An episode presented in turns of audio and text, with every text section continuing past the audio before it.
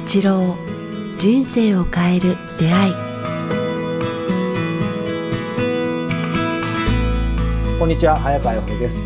北川八郎人生を変える出会い。今日は、えー、204回お届けします。北川先生よろしくお願いします。よろしくお願いします。さあ気づけば、えー、もう12月、えー、ですが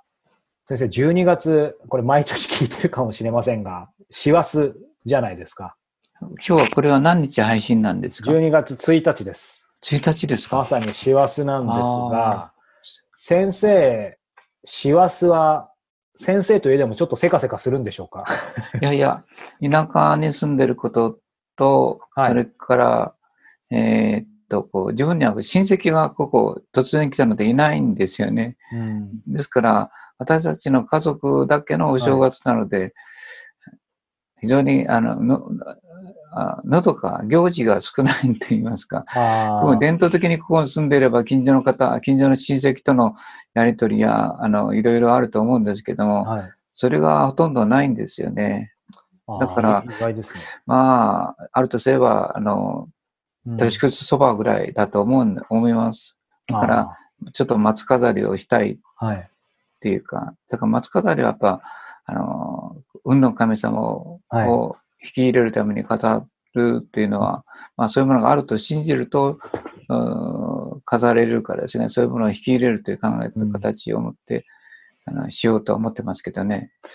やっぱ信じるの大事ですよね。信じるか信じないかで全然違いますね。ねだから松飾りは、その昔の人がそれそれをやってるといいことがあるからやっぱやったんだと思うんですよね。はいうん、だからやっぱ実際にはそういうこう、貧貧乏の神様ではなくて、はい、運を開いてくれる刑事の、刑事、良き事の神様っていうか、うん、まあ、運気というものが必ずあると思うので、はい、それを導くのはやっぱ松飾りだと思いますね。うん、そういう玄関をきれいにして、あの、神を導き入れる、はい、あの、ね、ドアっていうものをきれいにしておくと、やっぱ入ってくると思いますね。うん。先生、これ配信されるの12月ですけども、えー、この配信までの3ヶ月ぐらいで結構先生の今年の後半のというか、あの、イベントというか、えー、祭事見てくると、断食が続いてますね。9月の福島断食会から、えー、その後佐賀断食会、名古屋断食会、えー、ちょうどこの配信の頃にはこの3つを経てることになると思うんですけど、はいはいはい、実際今サイトには福島断食会のね、あの参加者の声なんかもありますけど、先生もうかれこれまあ、数えてないでしょうけど、断食何回されてるんですかね。何回というよりも、30代後半だから、まあ、40年以上やってますね。だからもう、一緒にした人は1000人ははるかに超えて数えてはないんですけど、はい、1500人か2000人ぐらいの方たちを、と一緒に断食してるんではないでしょうかね。うん、なんかこう、改めて、まあ、福島の断食会も終わられても、先生の中では、もう、それがある意味日常かもしれないですけど、その中でもなんか気づかれたこととか感じたことありますか？そうですね。あの、今度はあの、まあ、この一番近々でやったのは、えっと、佐賀の断食会なんですね。はい、福島の後だ、佐賀の断食会なんですけども、はい、やっぱり、福島の場合は経験者、経験者が多かったんですけれども、えー、佐賀の場合は初めての方が多かったんですね。はい、でも、そこでも、まあ、その後、まあ私自身の顔を見て、えー、皆さんが言われるのは、なんか顔が綺麗になったとか、目がちょっと澄んできたとか、うん、自分ではわからないんですけれども、はい、そういう外見的なことはよく言われます。すっきりしたねとかいう。だから私も大体実食抜きを目指すんですけども、ちょっと麦なので3食3日間、3日短時期ですね、はい、えー、はやや一緒にやりますや、やりましたけどね、だいたい3キロか3キロ以上こう痩せてしまうと言いますかね。でも、すぐ復帰、復帰してしまうからですね。欲は深いから、恥ずかしいんですけども。でも先生がその見た目だったり、まあもちろんね、あの肌だったりいろんな話されましたけど、当然そのね、断食なので、いわゆるフィジカル的なところもですけど、やっぱり、まあ先生この番組でも常々おっしゃってますけど、いわゆる内面もというか内面の方がかもしれませんが、変化大きいですよね、これ参加される方は。ね、だから、昨日、あの、中島さんという方が、あの、私のそばに来て、先生に進まれて、断食をして、まあ5年前なんで、あ4年前かな、はい、ね、ね、あれから自分はこう体重が今、90近くあったのが70キロ、20キロ痩せたって言ってます20キロ。はい。だからすっきりしてまあ、血圧も糖尿も全部こう収まってしまうと言いますかね。はい。あの、すごい体調がいい。で、まあ、ほとんど玄米菜食にあってお肉が食べなくなったから、はそういう意味では体調の中では靴目のない食べ物いをを食べることができてるから、うん。すごく体調はいいと言われてますね。先生こ、こういう質問させていただいたことないんで、今改めてしてみたいんですけど、この先生の断食会今までずっと開催されてる中で、うん。なんていうしょう、もちろんいろんなあの状況で来る方いらっしゃると思うんですけど、一つもしなんか共通点あるとしたら、振り返ってみると、断食会来る方ってこういう方が多かったな、みたいなことってありますか？あそうですね。健康というものに対して、こう、あの、美味しく食べれるものが何でも健康につながるという、誤った考え方と、それから、あーなんて言いますか、こう、野菜よりも肉の方がエネルギーあるっていう考え方をされる方がされてて、体調を壊している方が多いですね。うん。だから、50、40代、50代、60代の方も今結構多いんですけども、はい。えーみんな糖尿か、あの血管、血圧の病気を、うん。あのー、持病として持っている方が多いですね。うんうんうん。だから、そういう人たちやっぱり、あ今、早川君が言われた、こう、食物に対する、はい。体に良い食べ物と、美味しい、体が美味しく感じる食べ物はこう違うということに、こう、あの、はっきり自覚してない方だと思いますね。うん先生おっしゃったね、その、えー20キロ痩せた方もそうですけど、僕も先生の勉強会ね、あの、3年ぐらい前に初めて参加させていただいた時の、まあ、同期、これ聞いてる方は分かる方は分かるかもしれません。別人のようにそれこそ20キロか30キロぐらい痩せた人、他にもたくさんいますよね。え、たくさんいますね。もうほうんんとたくさんいますね。で、健康状態が良くなった、血液が正常になったということはたくさんいますね。うん。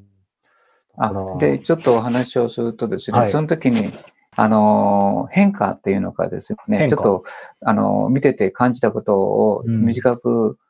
皆さんに伝えたいと思うんですけども、それは、あの、まあ、私たちに生きるエネルギーというのは、第一番は、まあ、肉体的なものは、早川さん、何、何が生きるエネルギーですかね？肉体的なもの、生きるエネルギまあ、ガソリンというか、人間にとっては、ガソリンは、ー。ややっぱり食べ物と水ですか？食べ、食べ物ですよね。はい。で、まあ、水はそういう意味でのエネルギーではないんですけど、これ維持する、あれ、オイルみたいなもんですよね。ああ、なるほど。はい。で、やっぱ食べ物ですよね。で、断食というのは食べ物を断つことですよね。そしたら、当然みんな体が動か動かないって言いますかね。燃料がないから、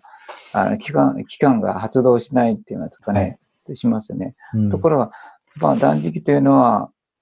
燃料、その燃料を断つということですよね。はい。でも人間は、ね、その食べ物を断っても動けるというのが分かるのが断食なんですよね。はいほ。とんどの方が、まあ、彩香さんもそうだったと思うんですけども、ええ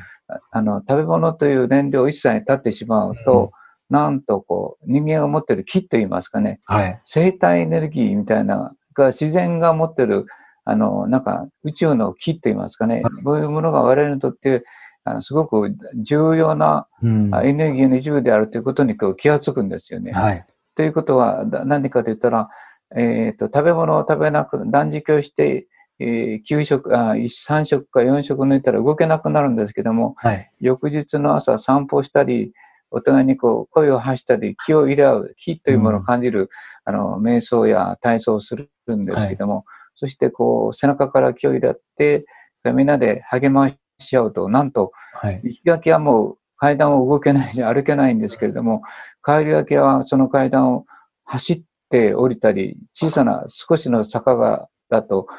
駆け足で、あそこ坂を登ってしまうというぐらい、みんな不思議なんですよ。あの、はい木木で、木のエネルギーで動けるということを経験して、皆さんはびっくりしますね。うん。うんいや、本当なんですよね。その木の力っていうのを、ん普段は全然正直わかんないけど、この断食すると切に感じますよね。食べ物というエネルギーを立ってみると、もう一つの伝統が、伝統が、赤輝きがあるっていうか、で電気というかね、薄い電気がついてたっていうか、明るい蛍光灯ばかりがこの部屋を照らしてたけれども、そうじゃなくて、よく見ると、小さな薄い電気でもこう部屋の中見れるって言いますかね。月明かりでもなんか、あの、自然界がわかるぐらい、太陽だけじゃないんだっていう。うん昼間は太陽でも月は見えませんけれども、あそうではなくて、太陽をなくしてしまうと月明かりというのの明るさがわかるように、うん。なんか不思議なことなんですけども、食べ物というもののエネルギーを断ってしまうと、うんなんと、木というエネルギーで我々も持っているということに気づくんですね。とっても大切だっていうか。そしてその木という先生がおっしゃったエエネルギー、薄い明かりのように見えますけど、実はなんかその、普段の明るい明かりよりも、なんか中長期的に見たら、すごく照らしてくれる感じしますよね。そうなんですよ。を。で、それにこう、表に元気を与えるものが第三のエネルギーに気づくんですよ。第三のエネルギー？うん、それが愛情なんですよ。人類愛と言いますか。はい。だから、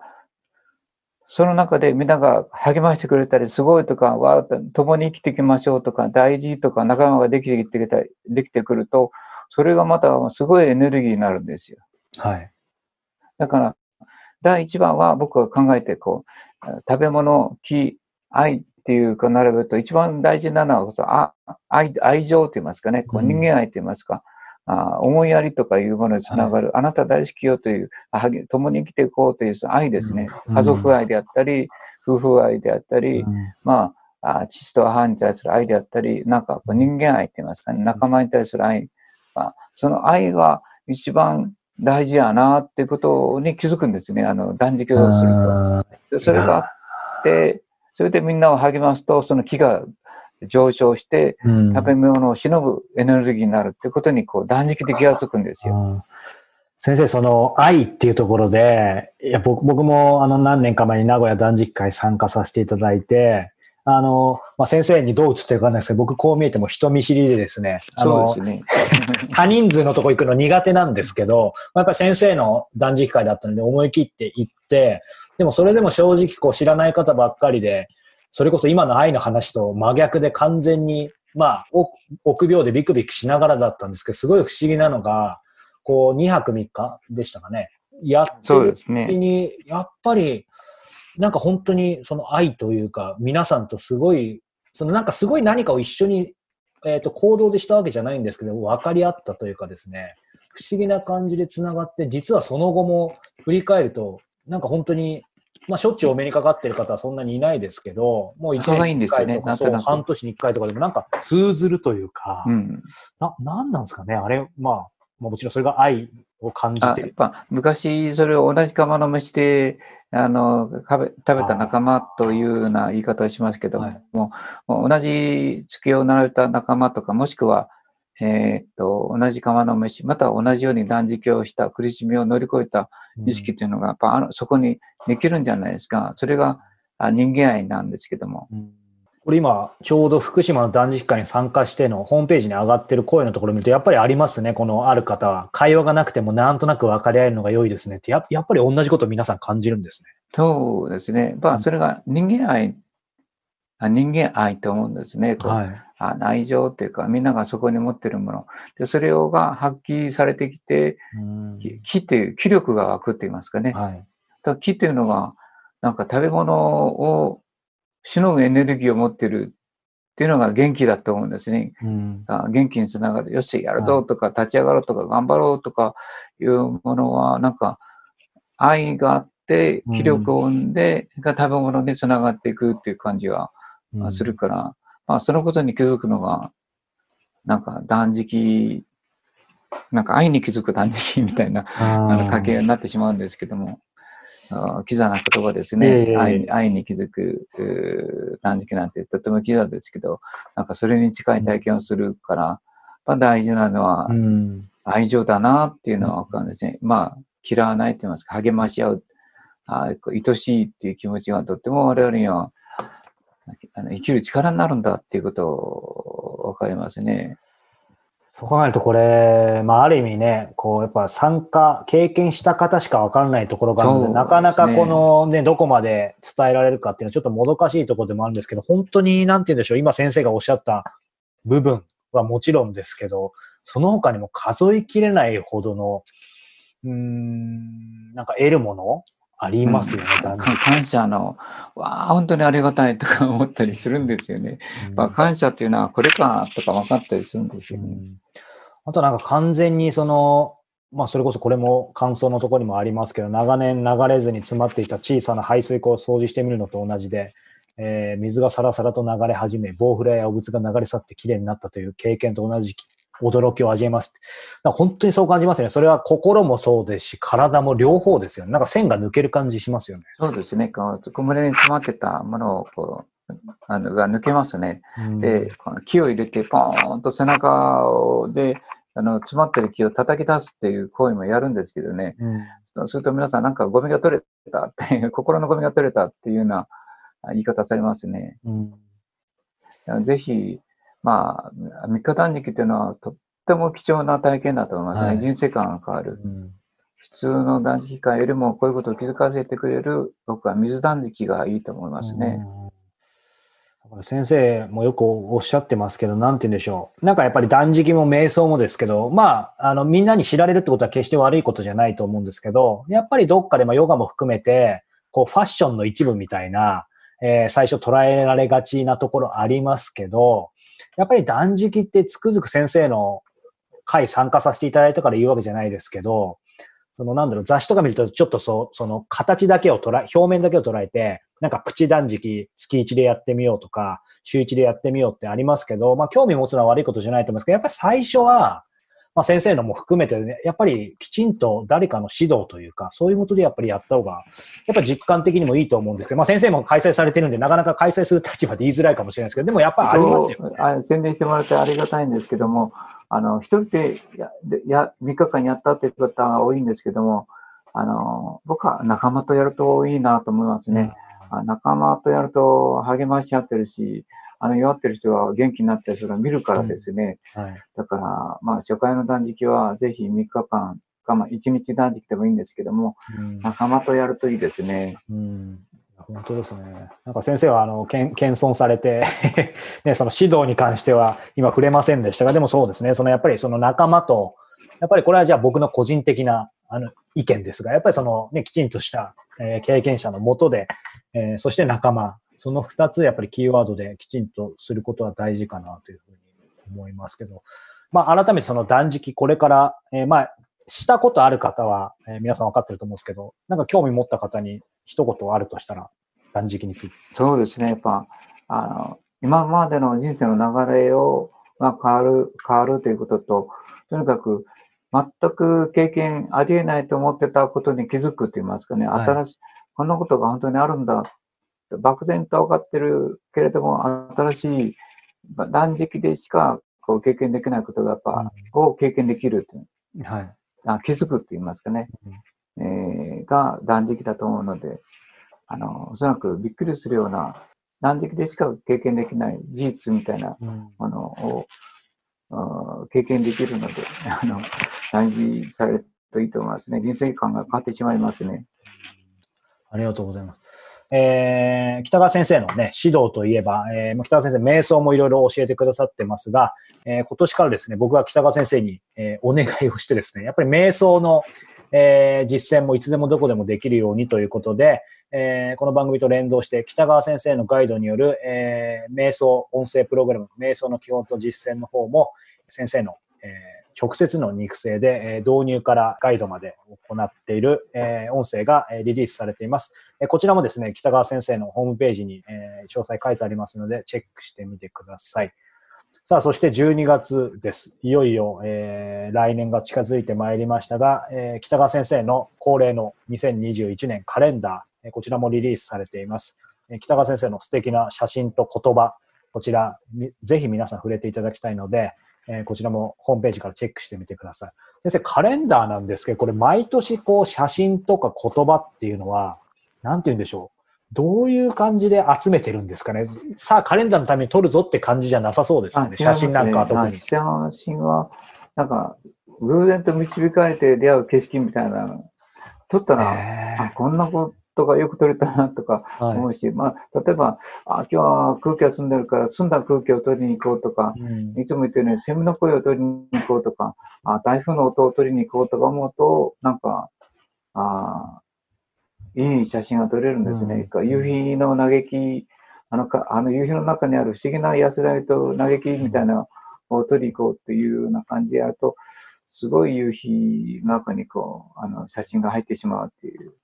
経験しますね。うんやっぱりいい景色を撮るとか、驚かそうというのがあると、なんかいやらしくなりますね。ああ、そこに作為が入ってくるとね。そうですね。作為なき作品っていうのがいいと思いますね。左脳じゃなくて右脳でって感じですか。はい。先生、言葉はどうですか？ちょっと粘りますけど。前から浮かんでくる、こんなふうに、あの、ね、前川君と行った時に浮かんだ言葉っていうのを少しこう残していて、あの、ー磯部元香さんって方に、はい女性編集者に送るんですけどね、うんその彼女がまとめてくれるから、うんその方が選んでくれますね。そうなんですね。磯部さんが選ぶ、あ、で、あの、いい意味で、なんか意外でした。先生がその写真撮って今月はこうって、ここに言葉を置くかってことじゃないんですね。そうです。はい。磯部さんが選んで、磯部元香さんが選んで、はいじ。ゃあ、あの、協議して、バカさんって方で、はい。3人でこう、なんか、あの、へえ、素敵ですね。はい。はいじゃあみんなで作ってるんですね。女性の感覚です、あれはう全部。んうん